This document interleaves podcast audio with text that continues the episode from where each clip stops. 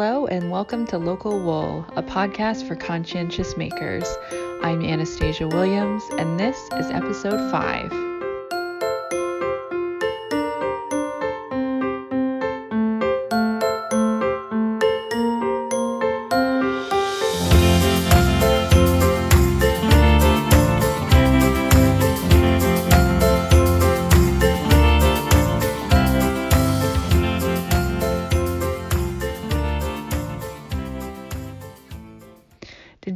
Episode is full of interesting information, so I'm going to go ahead and jump right in. But I do just want to give a little bit of a disclaimer today, just because sometimes, as a small producer, you are living in a relatively remote location and internet connection is not always amazing. So, call quality today, it does have some moments where it seems it drops a little bit, but I still think it's a really valuable conversation. And for the most part, everything's pretty discernible. Today we have Jessica Sanchez from Rusted Earth Farm on the show with us. Jessica, thank you so much for joining me. Yeah, thank you so much for having me. It's great to be here. So, just to kind of get started, can you just tell us a little bit about yourself and what you do? Sure. Um, you already mentioned my name is Jessica Sanchez.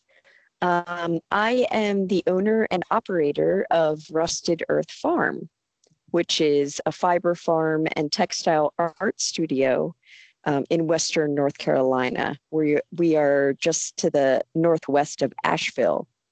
Um, and we raise heritage breed wool sheep here, mainly Navajo Churro, and produce handmade woven textile art from their fleece.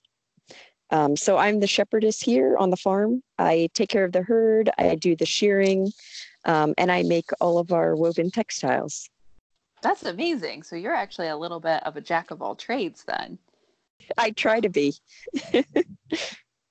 That's really cool. I love hearing when producers are their own shearers as well, because that is a very challenging thing to do. So I'm really kind of interested it to get into that too. Super challenging.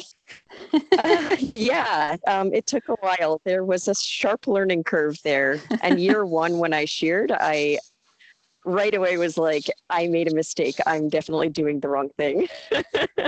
oh, no. um, but I figured it out. I've I've been doing it a few years now, so oh, I've got my so technique cool. down, kind of. That, that's really fascinating. Um, so what started you down like the the fiber farm path? Well, a whole lot of things. Um, I bounced around a lot when I was younger, um, trying to figure out what I wanted to do with my life. Um, but I was always really motivated by a love of animals and the outdoors. Um, so I went to college for wildlife bi- biology in Montana State. Um, and during my time there, I worked on a horse ranch as a wrangler. And that was kind of my first experience working hands on with animals um, after being there, I spent some time working in South Africa um, on a wildlife reservation, uh, tracking animals and doing data entry and things like that. Um, so that was back in 2005, 2006. I was over there. Um, I came back to the States and I moved around quite a bit and worked in a couple different industries. And through all that, the dream of farming kind of started forming in the back of my mind. Um, then, somewhere around 2013, I was living outside of Philadelphia with my future husband. Um, I was running a community service group at the time, um, and he was a city council member. And we decided to just completely change our lives and uproot um, and take this leap together and buy a farm in Asheville, North Carolina. So um, we bought the farm, moved to Asheville in 2015, and right away we got a donkey. Um, and the sheep came shortly afterwards. Our our farm was really um, topographically challenging for growing um, produce. So I wanted animals. There was a dense uh, population of fiber artists in this area. So right away we were like, okay, let's look at what kind of animals we could get that could help supply this um, um, population. So we looked into alpaca and then kind of became obsessed with sheep and specifically the Navajo churro. So um, shortly after getting the farm, we got our first ewes. We had 17 Navajo churro. Wow, that is a really fascinating background. And I am going to just backpedal a little bit before we get into talking about sheep because I a little bit want to hear about this wildlife reserve that you worked on in South Africa. Like what I, I mean, I know you said oh, that you track sure. animals, but like can you go a little bit more into detail? Because I just think this is so fascinating. Yeah. So part of the reason I went out there is as a very young child, I became obsessed with lions. Um, and it became like kind of a driving force in my life, going to see lions and work with lions somehow. So that um, kind of carried on into my teens. And, and while I was in college, I was still really hung up on this. Um, so I found a wildlife reserve that was doing um, some work with lions, but they were also working with elephants. At, it's kind of funny. They were testing this elephant contraceptive. Um, it was a pill. and trying to keep the elephant population within Kruger National Park, which is a huge park um, in the northeast of South Africa. Um, they're trying to keep the population limited so that they stopped coming out of the park and essentially wreaking havoc on the villages and towns outside of the park and the farms. Really, they did a lot of destruction. Um, so I worked out there for a couple of months, um, mainly tracking elephants, and sometimes we would uh, tranquilize them and take um, like their vital signs and just track that data to see if this um, drug they were administering was having any kind of negative side effect before they were allowed to use it in the national park. That is so cool. I'm sorry, that is just so cool. it was a lot of fun. It's it seems like so long ago. I feel like I was so crazy back then. yeah, but what a really cool experience to have. I mean, that goes a little bit above what I think like studying abroad does because I think, you know, you learn about a culture, but you know, you're actually doing something that's well in line with what you were studying at the same time. So you're gaining valuable knowledge while learning about another culture and being around exotic animals, which is something I don't feel a whole lot of people are going to be able to experience in their lives. Yeah, it was incredible and a very unique experience. Um, and it kind of just solidified for me that I loved being outside and I loved working with animals. So uh, moving forward, I carried that with me. Yeah, that's that's amazing. Okay, so okay, we'll go back to sheep now. Um, but when we're okay. when we're talking about, I know you have several different heritage breeds. Um, you have Jacobs, uh, and what are the other ones that you have? I have a couple of Jacobs. I have one Icelandic sheep. Um, we she was a wedding gift from my uncle, so oh. she's just kind of the misfit of the herd. Who would not want a sheep for their wedding Frank, gift? So her.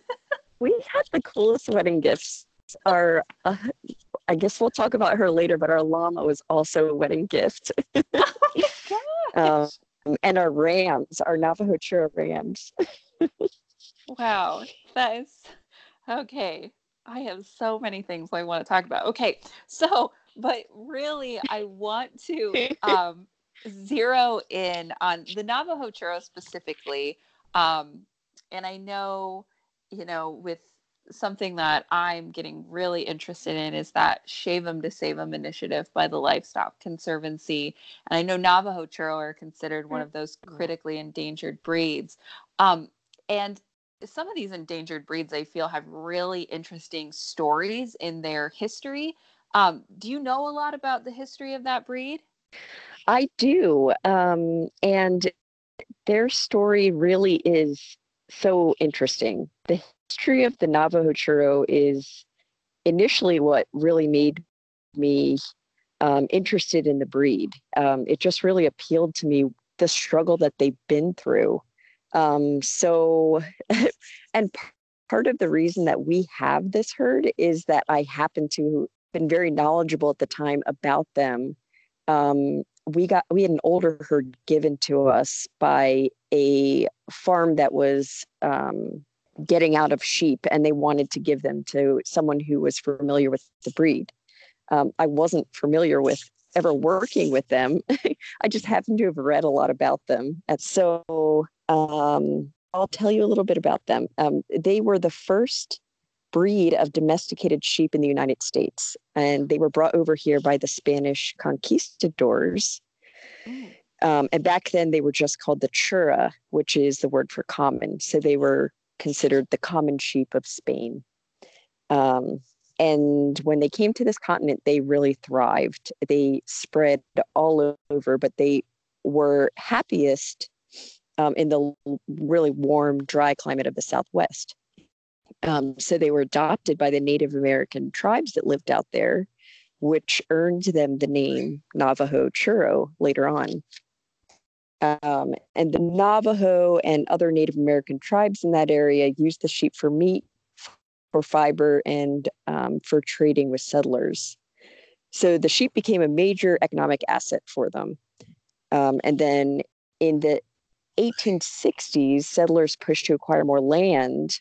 Um, the US government at that point ordered uh, military action and started destroying Navajo orchards and flocks. So they mm. wiped out thousands and thousands and thousands of sheep. Um, by the 1930s, the numbers kind of grew back again. Um, and at that time, there was severe drought in the mid and southwest. Um, so the government again stepped in and ordered massive. Actually, they started rounding up the Navajo churro and just killing them.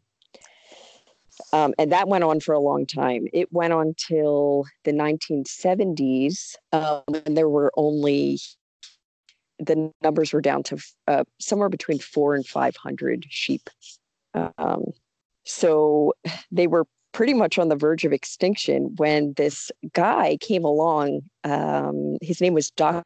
Lyle McNeal, and he recognized the importance of this breed, uh, the importance of their genetics, and the cultural significance. And he started putting conservation efforts in place to save them. Um, so since then, there has been a lot of work to bring the numbers of this breed back up um, that's still going on today. They're still considered threatened, but the numbers are back up around 5,000 now. Um, so, yeah, they, they've been through a lot, and that just, I really sympathized with them. Yeah, that is that is really in- well. It's it's interesting, but it's also quite tragic, really, in a way, because it's not like some of the other breeds where we have um, really just a lack of demand for their fleeces. It's that we've been personally responsible um, in this country for reducing their numbers um, by, well, effectively just slaughtering them, really. Yeah. And it was um, also, you know, obviously it was an effort to subjugate Native Americans. So they killed their sheep. Oh my gosh, that's awful. That's awful. Well, I mean, I'm glad that the popularity of them is coming back a little bit because I have seen a lot recently about them. And I think, you know, the more education there is about them, the better position they'll be in to continue to thrive or to, you know, continue to increase. Um, but kind of getting into, you know, the characteristics of them. So, what do you love about the churros? I mean, what is unique about them? Um, my favorite thing about them is the diversity um, in colors, in patterns. Uh, it's really funny because when people come out to our farm and they haven't had much interaction with sheep, they kind of expect to see a herd of white sheep. And they look at our herd and we have black, silver, blue, red, brown. Some are spotted. Some have um, badger pattern, which is like black around the eyes, black legs, and then a lighter body. Um, so it's always fascinating to people to look at these sheep and think and realize they're all the same breed of sheep and just really cool. And it's appealing to, I think, people who work in fiber arts to have all these natural colors out of one herd rather than um, dyeing them to make the colors that they want. That There's already kind of a cool spectrum. Um, and something else that's really cool about them is their horns. So Navajo churro can grow up to horns, like three sets of horns on one head. um, wow. And I think the Jacob also can have that ability. And it's super weird looking, but pretty cool. Yeah, that is that is really cool. Now, with talking about the horns, now how does that make shearing either unique for you or a challenge for you? I would say it's a challenge. Usually, uh, um, around the horn, the horns with the electric shears, I can't really get underneath of them, so I have to use little um, hand snippers to go around, and it just takes more time. The more horns they've got, um, to get kind of in between the head and the ears and the horns without nicking them or anything. You have to be super careful. and they yeah. get really uncomfortable when you're like working around their ears. mm. Yeah. so definitely. Definitely challenging. We don't have any with six horns, but um, I we have a, a few with four horns and some with three horns, which is kind of funny looking. Well, yeah, and I mean, I've seen pictures of the horns, and the horns are not um, and especially like on Jacobs, I know they're not small horns. They're usually pretty substantial looking guys, whether or not you have just two or four. They, seem to be like pretty huge horns. They are. They're super thick, especially on our rams. Um, so some of our ewes have horns, and and sometimes they can, um, but the rams always have horns, and they're so super thick. Like um, my oldest and biggest ram, his horns are, uh, it's hard to tell how, probably about six inches in diameter, um, but they're intimidating looking. When you see him, you can see that they are definitely a tool um, used for fighting. Um, so yeah. they just kind of make their heads bigger. And sometimes they do fight, and you hear this crazy impact. It's uh, kind of scary. Oh wow! So are they with you guys? I mean, are they um are they kind of more loners? Are they more like or I, I suppose like every sheep, most with like most animals are gonna have their own personalities, but do you find they tend to kind of like to be on their own or do they like to be around people or be handled or anything like that? Um, they really do have super unique personalities. Uh, I have two sheep that really really like to be pet and i'm not really sure why that happened um, one of them is a really old lady she's 17 years old and she's just always liked human interaction and she gets special treats when she comes to me i'll have um, crackers or something in my pocket so i think she's just pretty smart that's that's um, cute it's uh, really funny. And I have one younger one who was um, uh, one of last year's rams. So, or uh, sorry, lambs. Um, so she's a yearling now, and she just loves getting scratched. So she runs up to me, and I give her a big scratch, and she gets super happy about that. But the rest of them are super um, skittish of me. They do not like being handled or touched. So that's ah. just something I part of working with sheep so we mentioned this is another thing that I never really thought about, but we mentioned kind of uh, some of your older sheep. So what's what's a typical lifespan on a churro? Yeah, so we have some very old girls. Um, 17 is the oldest that we've got, and that is really up there for a sheep. I would say I get this really cute sheep magazine called Sheep um, and sometimes they have photo competitions. And the last one was the oldest sheep, and I think it was a 19 year old. Wow. Um, so I would say a 19 or 20 year old sheep is probably equivalent to like a, a 100 year old person. Our old girls we have two of them that are 17 and they don't have teeth anymore. Um, their body conditions aren't so great. So at that point, they're kind of, um, you know, their bodies are starting to to give up on them. Um, but we do what we can to just make them happy and comfortable while they um, are living their retired life. oh, I love that. So, what makes a churro fleece unique? Like, what are some unique characteristics about their wool, and what would someone maybe use it for? They have a unique fleece in that it's a dual coat. Um, they have if you're familiar with Icelandic sheep, it's really similar to their coats. Um, so they have that soft, insulated undercoat that keeps them nice and warm. And then they have a long, coarse outer coat um, that makes them look really unique because it looks like they have straight hair. Um, and that outer coat protects them from dust and rain and snow. Um, and uh, it's kind of like a guard hair. So it's definitely not a, uh, the churro are not a fine fleece sheep. Mm-hmm. They have tough hair. Um, and when we're processing that, we spin both of those, the outer and inner coat together, um, and it makes for a super durable yarn.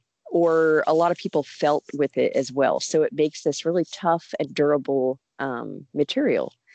Um, so that lends it to uses like rug making, which they're kind of famous for. If you've heard of Navajo rugs, um, that's the, these are the sheep that would be used to make those. Um, also used in outerwear, bag making, um, saddle blankets, and mm. pretty much anything that needs to stand up to a lot of heavy use um, or traffic.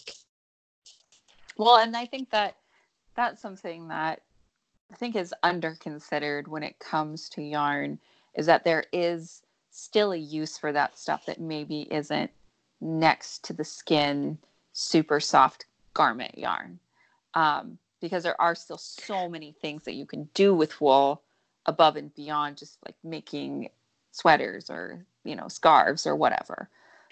Right. Um yeah it's really appealing to like get the softest and squishiest yarn but um it's not the best for certain uses. Um, like it won't hold up to heavy use. It, it doesn't have the same tensile strength as as something like the churro would have. Sure. Um, now, as far as kind of, I know that it is totally lambing season, and I know sometimes that starts early for some people, and I know that it ends up being kind of late for others, just depending on what your needs for your sheep are. But um, how has that gone for you so far this year?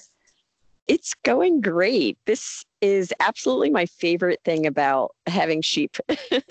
um, I just totally love the lambs, and we're in the midst of it right now. So I'm actually sitting on my porch watching the herd because we have a couple pregnant ladies that are ready to go any minute. and I wish you could hear them because they're like crying out there. Um, but we had uh, accidental babies in January, um, which was super early for us, and that was the result of our our rams breaking through the pasture fence. Oh no! Um, September. so they were with the girls for a couple of hours, and that's really all it takes. Uh, they got five of them pregnant in that brief oh, amount of time before we could round them back up. Um, so round two is right now, and we've got um, it just started two days ago. We've had six lambs so far. Um, we have four more ewes that we're waiting on, so um, they're kind of taking a break right now. wow! And our um, are churros one that are they kind of self sufficient in their lambing? Do they need a lot of like human uh, I guess what's the word intervention, or do they kind of just drop on their own? Uh, yeah, this is kind of funny you mentioned it because um, they have a reputation for being great mothers. Um, and for the most part, this is my uh, third year lambing. and I have never had to intervene. And I was like, I'm just this lucky that the sheep are just going to do it on their own every time. I won't have to um, help birth a lamb. Um, so we got through a couple of lambs the other day, and I actually posted about it on Instagram how great they are as mothers that I never have to help deliver them. And an hour later, I had a huge lamb coming out of one of my ewes and he got stuck. And I was oh. like, oh my God. I had to, I had to um, pull it out. So it was my first time doing that. And I was so nervous, but it went really well. I had watched a bunch of YouTube videos and I did exactly what they said to do. And he came right out. oh, good. That is really, well, that's funny. They just made you eat your words right there. Totally. I was like, I should not have said that. so did you have enough time? That's that's the other question here. Did you have enough time to look up the YouTube videos before you went out there? Or is that have you watched YouTube videos in the past about lambing to know what to do? I I had watched them in the past. So every year I've kind of been prepared to do this, um, hoping that I wouldn't have to, but I uh, I did a ton of research and I've got a little lambing kit with all the things I would need to um, um, help in a birthing or help with a lamb that was struggling to stand or something like that. So I was ready for it. And when I saw what was going on, um, she was laying down and uh, crying, and she had been crying out for almost an hour. And she t- she happens to be a really vocal sheep. So at first I thought, oh, she's just, you know, talking like she always does. Um, but it just got louder and louder. So I went to check and I saw the little nose sticking out. And I knew right away that's the wrong thing. You have to see the feet first. Oh. Um, so I just reached right in and, and, uh, found them. You could feel them. They were pretty close and, and, um, pulled them forward and pulled them down and out. Well, that's good. I mean, it's good that you at least had those had yourself at the ready. Yeah, I was really grateful that um, uh, my brain kind of went to the right place to find that information because I panicked and I was like, oh my God. and then I thought right away, okay, you know what to do. Um, and he came out and it, and it happened so fast that the you who was giving birth didn't seem to realize he was out. He she just kind of laid there and kept pushing for a little while. oh. so you do have more than just sheep on the farm, which we did talk about a little bit earlier. So you have a llama, and it's not just a llama, it is a guardian llama. So, what is a guardian llama? Like, what do they do? What does that mean? It's a good question. Um, uh, so we, when we started farming here, we were researching um, ways to keep the herd safe from predators. And we do have predators out here, uh, mainly coyotes and some black bears. Um, so we wanted a natural deterrent that could live with the herd. Um, and a lot of people use uh, dogs, Great Pyrenees or Anatolians for this purpose. Um, but we wanted something that just ate grass and also provided a product. So we had heard about llamas as guardians, and they are naturally very territorial and they'll fight off a predator. So um, we decided to go with the llama, and she, and she was actually another wedding gift to uh, my husband and I, which was a, pretty much the coolest wedding gift we ever got.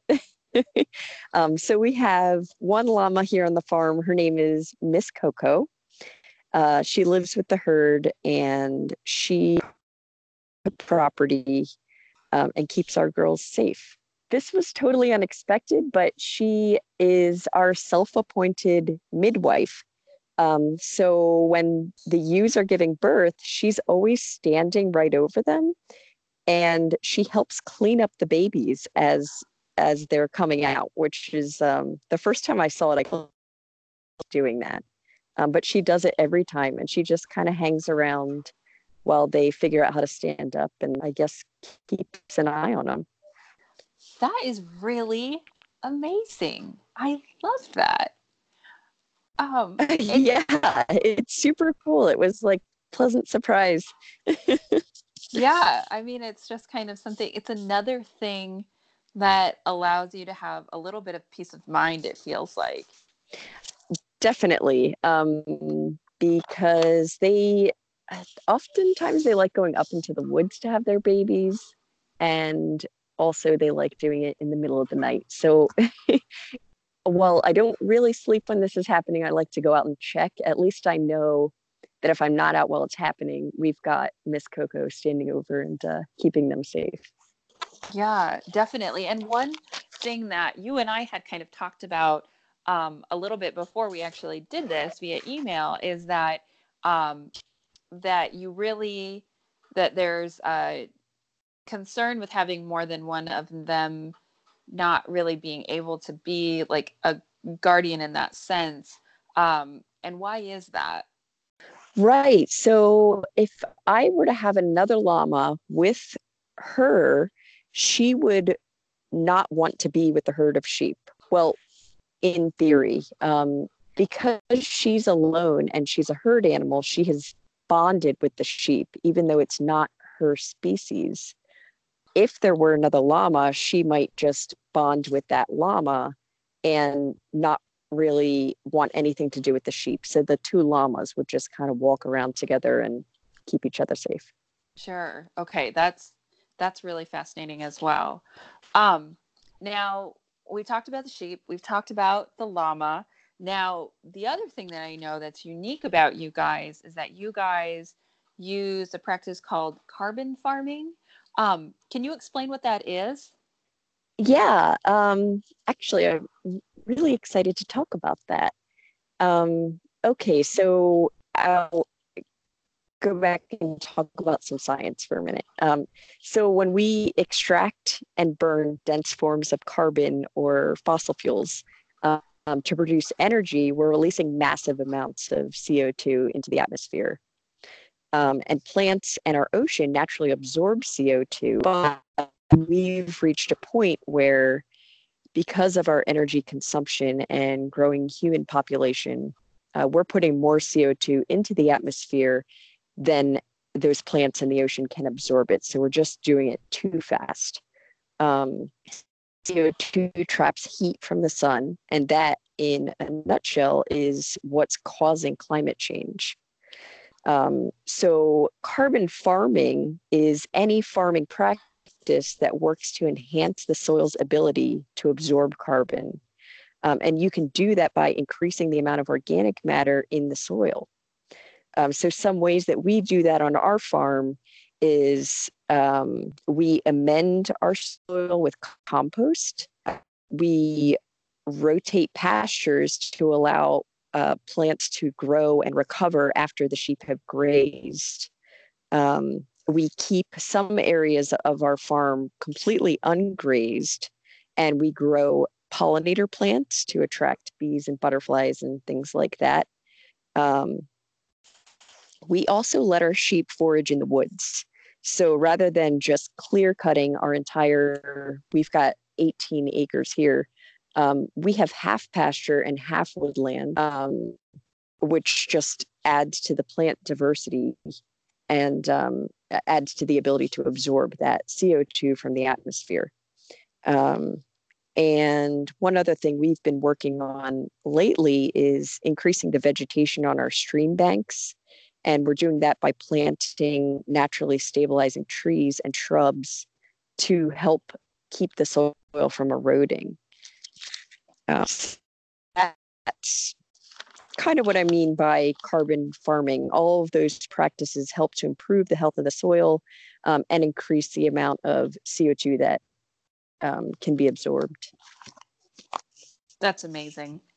I really, really love that uh, that's something I feel really passionate about with just, you know, adding sustainable practices to, you know, things that we're already doing. And I think that is so incredible of you guys that you guys are actually putting all that effort into it and really just, I don't know, finding a way to enhance the environment rather than do anything that is like a detriment to it. So, like, that's good on you. That's awesome. Thanks. Yeah, there are so many like simple things that you can do to um, just have a positive impact and and um, yeah, not totally deplete the uh, nutrients in the land. Yeah, yeah, absolutely. And with your climate, I guess specifically where you live, because you guys are up in the mountains. Um, so, what are some of the challenges yeah. that you guys experience just kind of having uh, an environment like that? Well, one of our biggest challenges is that we get a lot of rain up here. Um, so, wet, wet weather makes for really tricky farming. Um, it leads to tons of mud, um, which we deal with all the time. And it's challenging to keep the sheep dry and specifically their feet. So when they're walking around on pasture and in the mud for days and sometimes weeks, um, they get all kinds of hoof problems as a result. So moisture pockets form um, kind of under the the um, hard part of their hoof, and um, it's just something we have to kind of constantly be checking and keeping an eye on and trimming back their hooves to um, stop any kind of bacterial growth from forming under there.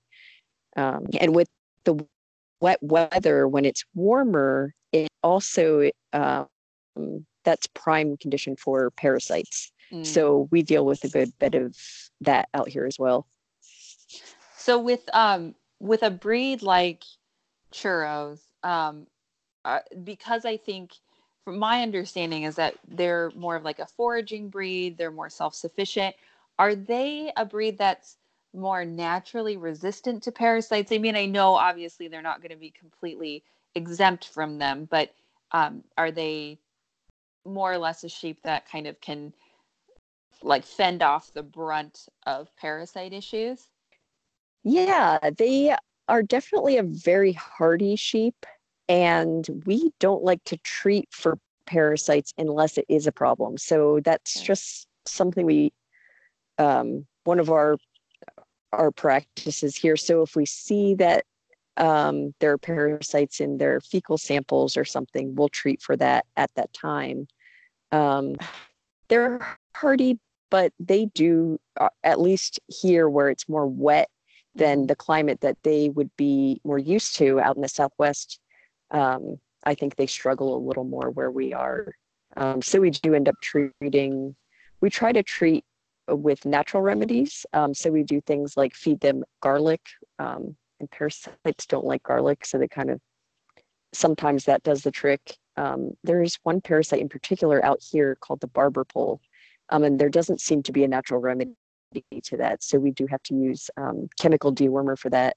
And that hit us pretty hard last year, but so far this year, everyone seems okay. Thank you. I'm sorry that one was off book, but I was really interested to hear about some of that because some of those breeds I've heard are really good at staving that kind of thing off. But yeah, I mean, it makes sense if you're being constantly hit with rain, you're probably not going to be in a position where the parasites are just going to go, no, I don't think so. yeah, and it usually is after like a long period of wet. Um, and it's also very um, specific to the individual sheep. So that's another one of those things. Um, some sheep individuals have a really strong resistance, while other members of the herd might really, really struggle. Um, so uh, that's also something to keep in mind uh, when we're breeding, if we have a sheep that is particularly affected by parasites, we probably would not continue breeding that sheep. Um, we would stick to the ones that are uh, showing a resistance so that we can um, just strengthen our herd um, with with the best genetics that we have. Yeah, yeah, that that totally makes sense. Um, now we've okay, so now we've talked about sheep, llamas, farming and I know you guys do more than that. So are can you tell us just a little bit about some of the things that you guys make with the the fiber that you produce and um, other kinds of you know crafts and products that you have? Sure. Um, yeah. So that's like the total other side of the business, um, and that's kind of um, the fun creative side, although dealing with the sheep is a lot of fun too. um, so after shearing the sheep, I have it processed and spun into a Lopi yarn, which is a single ply bulky. Um, and I send all of our fleeces to our local mill, and then I get the yarn back. Um, and then I get to kind of play around with color. Uh, the sh- the sheep offer a nice natural variety of color, um, but I also use natural plant dyes to expand that palette. Um, I try to use a lot of the material that grows right here on our farm. So we happen to have um, usnea, which is a type of lichen I use for dyeing, and black walnut, which is something else I use for dyeing. Um, and I have other plant materials that I purchase.